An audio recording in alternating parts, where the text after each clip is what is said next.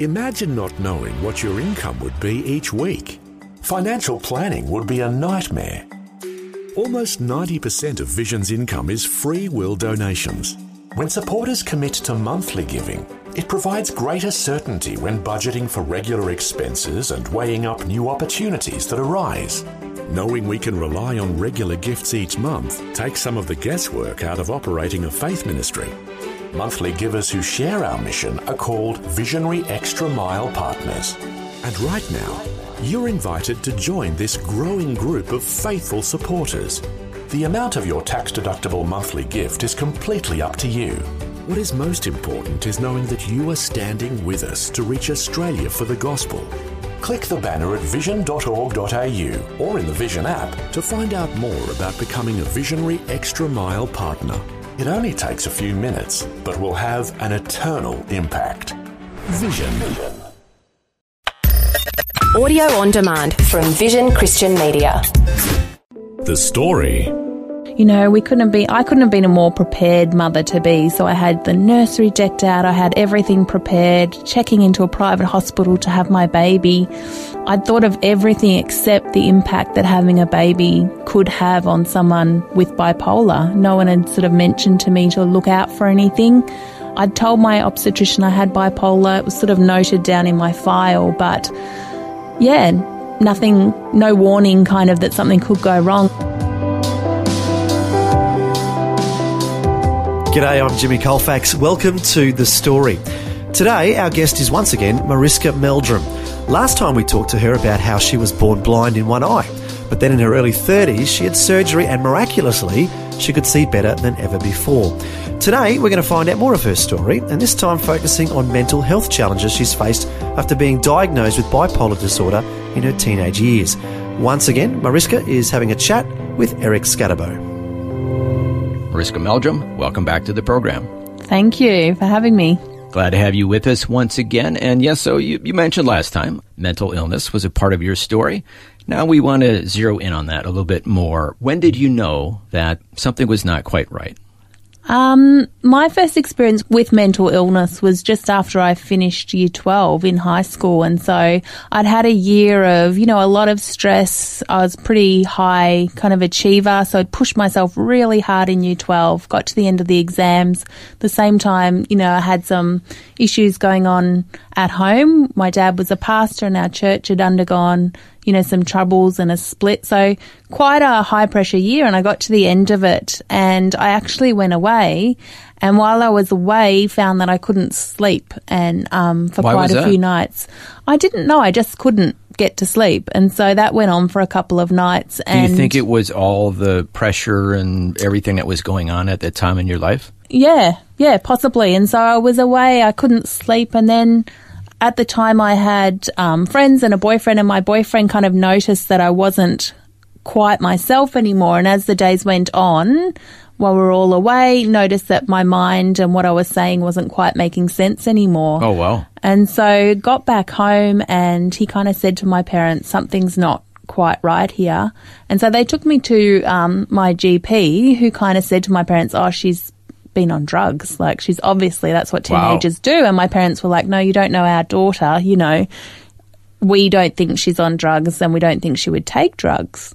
Um, you know, I'd grown up in a Christian home, Christian school, and they kind of knew me, you know, mm-hmm. they knew yeah. me well, and they, they said trusted they, you. yeah we want and so they said we want, you know, further tests. And so they end up doing all these tests, brain scans, um, CAT scans, all sorts of things, and um, at the end of the day kind of said, Uh, we believe she has bipolar disorder and she's having a manic episode, acute mm. manic episode. And so I got medication and sort of snapped out of it and came right. And I remember at the end of it kind of going, what's happened? And mm. um, the specialist said to me, you know, in your family there's a history of bipolar disorder and sometimes a period of intense stress when you're sort of in your late teenage, early twenty kind of years will trigger that off, and you'll have your first episode of sort of mental illness.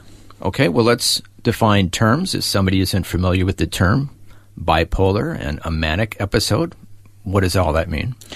So bipolar disorder, it used to be called uh, many years ago manic depression, and so bipolar means swinging kind of between two poles, and mm-hmm. so uh, you might have times when you're um, you become manic, so hypomanic, where you're super productive, and um, in that sort of phase, a lot of very creative people kind of do their best work. Mm-hmm. Um, but then you can swing a little too high and have an acute manic episode where you might um, become delusional. You might do things like you believe the newsreader on the T V is speaking about you or to you. You might oh, wow. read things in the newspaper, and your brain almost plays a trick on you where you think the words might mean something else. Sounds like paranoia.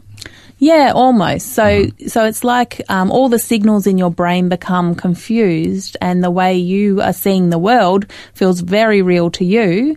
So the things that you're seeing or um, hearing or reading feel extremely real to you, but in reality, that's not what's actually happening. Mm. And so your friends and family can become very, very concerned about you at that time, and people might do things that they regret down the track. You know, they might spend too much money, they might go out and, you know, attempt to buy or sell a house, you know, oh, wow. do things that ha- can have a huge impact on their lives. And so it's important that people get help at that phase. And at the other end, you can swing then after this amazing high too low and get very, very bad depression. And what causes this? Is this a chemical imbalance in the brain? Yeah, so a chemical imbalance in the brain, and they don't know what causes it, but there is a hereditary sort of trend to it. So in my case, my auntie had it. I've got a cousin with it. So it sort of can come down the family line. But often it's something, it might be drug use of marijuana that triggers it off in someone. Mm. That's sort of sort of been Um, shown, but in my case, it was, yeah, this period of intense stress that sort of then flicked that switch and sort of turned that on, I guess, in my life. And so when you were not being yourself, that was a manic episode? Yeah, yeah. So that was a very high high, but too high? Yes, yeah, yeah. And so that's when sort of, you know, your friends and family go, hang on, what's what's happening with this person? They mm-hmm. might be talking to fast, you know, becoming delusional, not sleeping at all. So someone might have two hours sleep a night and be functioning, you know, mm-hmm. still really well, or, you know, doing a lot and, uh, you know, racing around the house, doing paintings, doing lots of projects, but not sleeping and not eating. Mm. Yeah. So here you were, a young adult, told that you're bipolar, you have a mental illness. What impact did that have on you emotionally? I remember um, sort of when they give you medication, you kind of snap out of this phase, and I remember kind of snapping out of it and going, what's happened? Like, I was meant to be starting a university course that I'd tried extremely hard to get into, and I, while I was sick, I'd got the news that I'd been accepted into this course, and my parents had um, made the decision that I wouldn't go ahead with that and accepted a different degree, which turned out to be fine. But all this stuff happens, and you you come out of it and kind of go, well, what now with my life? And I remember the specialist, the psychiatrist, saying, you know, if you were my daughter, I'd just say stay on your medication for life and don't live a stressful life. Don't and live don't live a, a stressful life. And I was like, well, what does that mean? Yeah, you know, I, exactly. I wanted to go on and do two degrees kind of simultaneously. Because you were yeah. highly successful before this. I was a high achiever. You know, I'd won an Australian Study Tour Award, been able to meet the Prime Minister, you know, had, so the sky had was my the future kind of you. planned yeah, out. Yeah. yeah. And so to then have this kind of label, I kind of went, well, well what now for my life? Does that mean that, you know, my life is kind of over and I have to live sort of a dumbed-down kind of life and mm. try and avoid all types of stress? Yeah, as or, a young adult, you're thinking, the sky's the limit. I want to achieve all I can. And now you're kind of told, well, don't aim for the stars. Yeah. Is that kind of how you took it? Yeah, yeah, in some ways. And so, you know, anytime I would try anything, people are sort of like, well, don't, well, just be careful, because remember, you know, you could get sick again. And so mm. you've always got that in the back of your mind. Yeah. So what happened next? Well, what happened next was I kind of, you know, my faith kind of went, you know, no, I still believe that I am created for a purpose, and I can't live my life not living out that purpose because I'm too scared because of this mental illness. So mm-hmm. I went on to complete my two degrees at a university. And so you um, did it anyway? I did it anyway. Well, I went you. and um, spent a semester living in Indonesia with my university, living with a Muslim family, um, learning Indonesian. So I kind of went ahead with my plans. But did um, you have any stress? Of course there was stress, yeah. How'd you do? I did okay, yeah. Okay. Yeah, yeah. Well, you had uh, the medication that was stabilizing had, you? Yeah, I had medication, and I mean, there were little blips along the way, um, but life went on and, and was good, and I ended up marrying my high school sweetheart, um, lovely Christian man at the age of twenty-two. And, um, yeah, life was good. Ended up working for the Uniting Church and Uniting Care, running their national sort of campaigns, wow. um, fundraising campaigns. And um, so life is good? Life was good. Yeah, fantastic. But then what happened? So when we came to have our first much longed-for child, we'd been married six years and seven years, and we decided to have a baby. And you know, we couldn't be. I couldn't have been a more prepared mother to be. So I had the nursery decked out. I had everything prepared. Checking into a private hospital to have my baby. I'd thought of everything except the impact that having a baby could have on someone with bipolar. No one had sort of mentioned to me to look out for anything.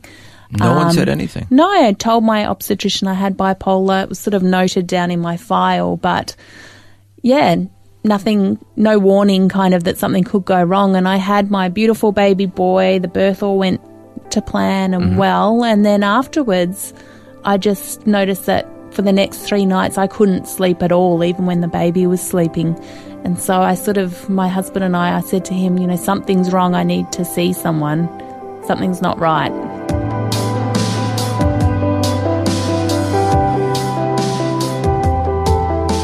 You're listening to The Story. Today, Mariska Meldrum is once again sharing about her life experiences, this time focusing on mental health issues. We just heard how she knew something wasn't right after the birth of her first child. Next, we'll find out how things dramatically take a turn for the worse when we return. The Story. If this program has highlighted something you'd like prayer for, we'd love to pray for you. Call one eight hundred pray for me. That's one eight hundred seven seven two nine three six. It's a free call. Or text oh four oh one, one three two, eight eight eight.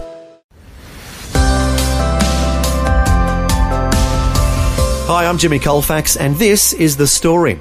We're continuing with Eric Scatterbow chatting with Mariska Meldrum, who is sharing about her experiences dealing with mental illness. Before the break, we heard how the birth of her first child went to plan, but then she intuitively knew something wasn't right, and she couldn't sleep at all, even when the baby was sleeping. As you don't sleep, you start, you know, your mental health starts declining. At that stage, I could still ask for help, but, you know, rapidly declining into becoming more and more delusional.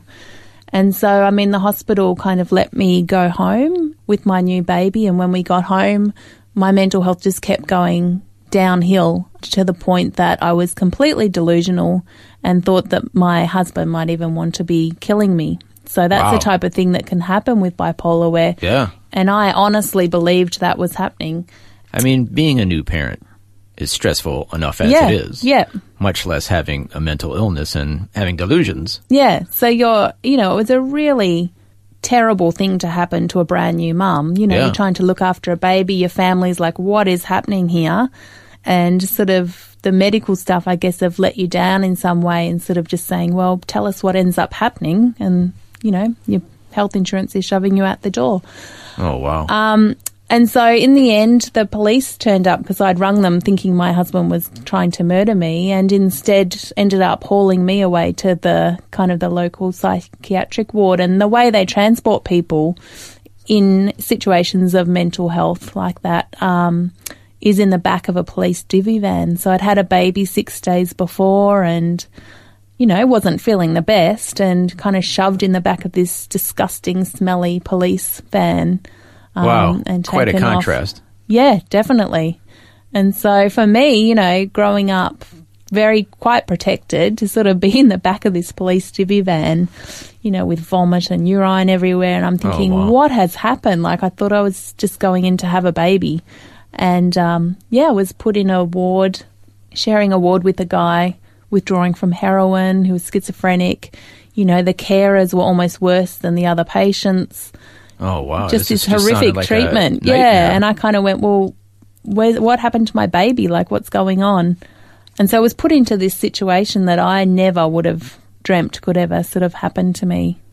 And how long were you there? Um, my husband worked really hard to try and get me out of there, but once you're taken into a ward, you're sort of made a ward of the state and you can't actually get out without a psychiatrist sort of discharging you. And so he was trying to get me into a private hospital but couldn't. So I was there for about two weeks and then was moved to a private um, hospital, but I didn't come home till my baby was about six weeks old, to my little boy. So, six weeks yeah, later. Six weeks later. Now, of course, if you are having delusions, you want to be under observation, so you yeah. can't hurt yourself and everything. Yeah. yeah, definitely. Were you able to get well, or what did they do to help you get well? I mean, the key thing is to, they give you medication and then, you know, you respond to the medication fairly quickly, actually, and become well again. So um, you were feeling pretty good, pretty quick? Yeah, I mean, it took a while, but but then sort of within two weeks I was back, you know, to thinking properly. But then you've mm-hmm. got to sort of, they described it like an egg, you know, the, the shell is very fragile, so you've got to rebuild, you mm-hmm. know, that shell okay. around yourself and around your brain and become stronger again. So then finally you went home?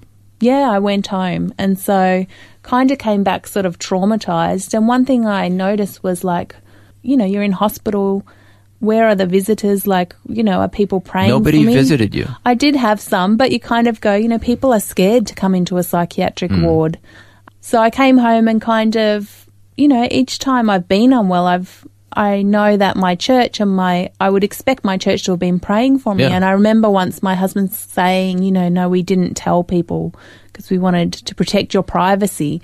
And I remember thinking, this is just crazy. Like, if I was a young mum who'd got cancer and gone into hospital, you know, everyone would have been rallying around. But, you know, anything with mental health is sort of brushed under the carpet and sort of kept a bit of a secret. It's kind of a delicate thing. I mean, it's a hard thing to deal with. Yeah, it is. Yeah. Because you don't want to be stigmatized, but yet you should have people praying for you and supporting you. Yeah, you don't want to be stigmatized. And um, so when I came out, I kind of went, this is so wrong, like the treatment of, you know, women who've just had babies being sharing a room or a ward with men. And it was actually, you know, there's been a lot of cases where women have been raped in those situations oh, wow. in yeah. the ward that I was in. And but so, yet that was standard procedure? Yeah, oh, wow. yeah, yeah. So the ward's since been demolished, but terrible reports and terrible things going on in there, and just the treatment of people in there. I was just so horrified. So I came out and kind of said, I'm going to speak up about this, you mm-hmm. know. I'd done a few things with the media before, and so I said, look, I can speak up about it, but those people who are still in there don't have a voice, you know.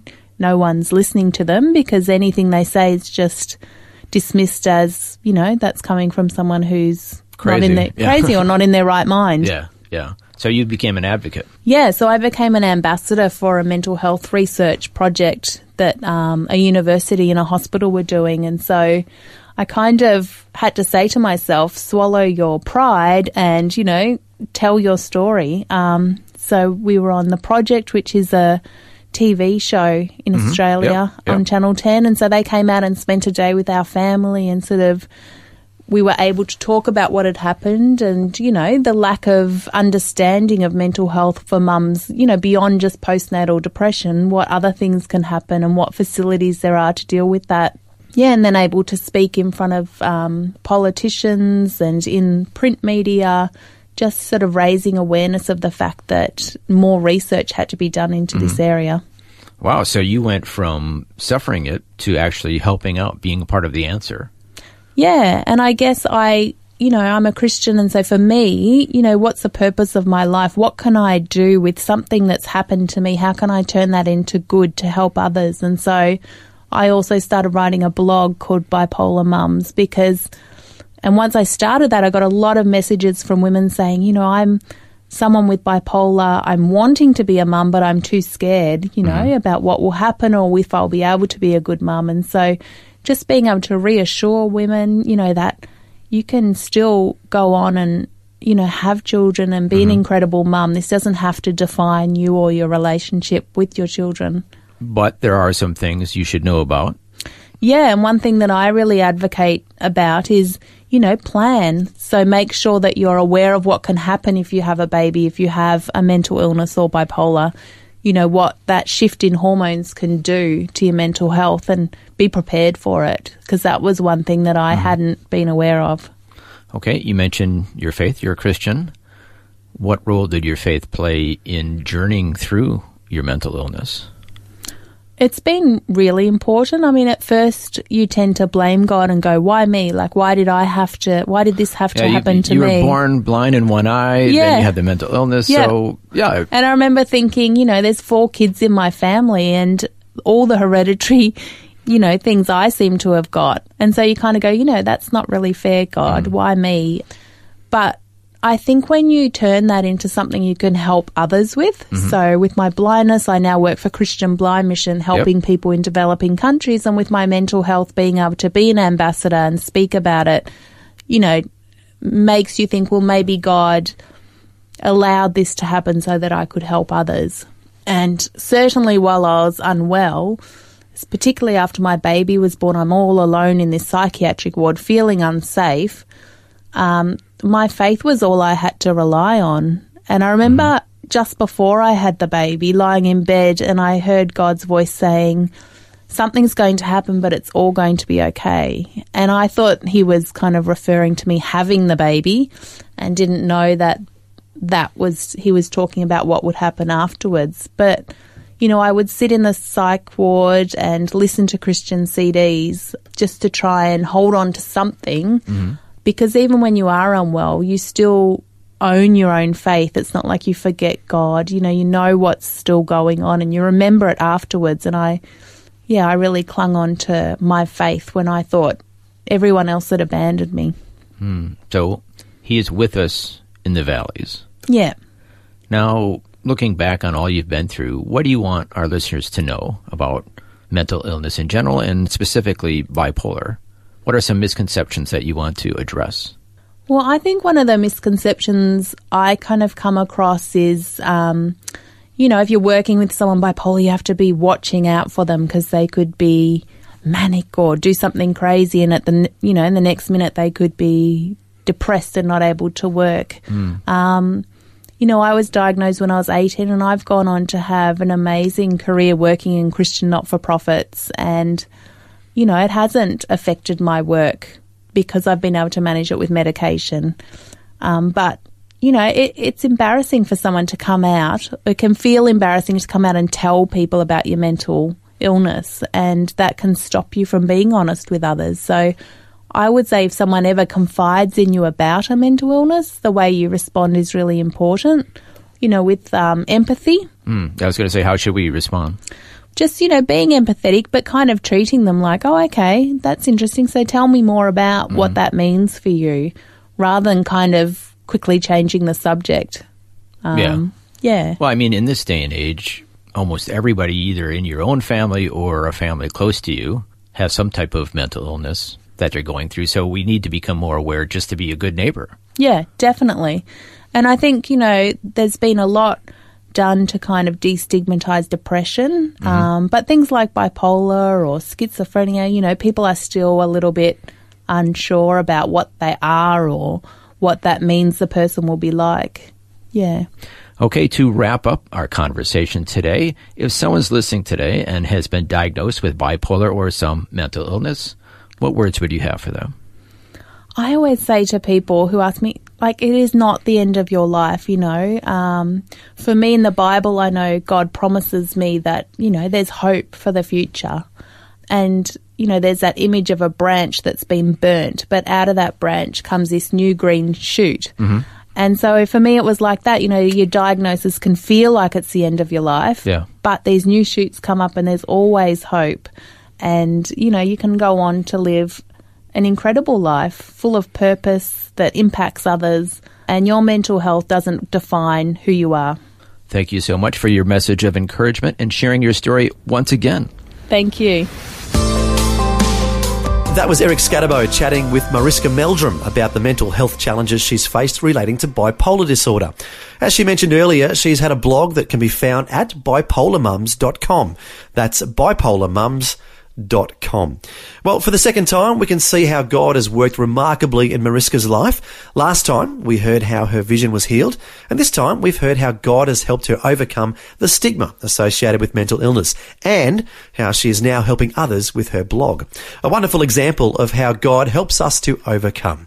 He's able to bestow on us a crown of beauty instead of ashes, the oil of joy instead of mourning, and a garment of praise instead of a spirit of despair, as it says in the book of Isaiah. Thanks for joining us for Mariska's sharing yet another way God has worked in her life. Until next time, I'm Jimmy Colfax, encouraging you to share your story with someone today. Next time on The Story. My professors, my lecturers at the university had a lot of confidence in me. They could give me tasks thinking I would be able to do them, but I don't do them well. So my heart is broken because now I seem to be a disappointment to people, because now they had high expectations of me, but now I'm not delivering enough according to their expectations. That broke my heart. Brenda Uwabunu is from Rwanda and has a deep faith in the Lord. However, in her young adult years, both sides of her faith became paralysed due to stress while she was at university. We'll find out how the Lord healed her, both physically and spiritually, next time. The Story. Just another way Vision is connecting faith to life.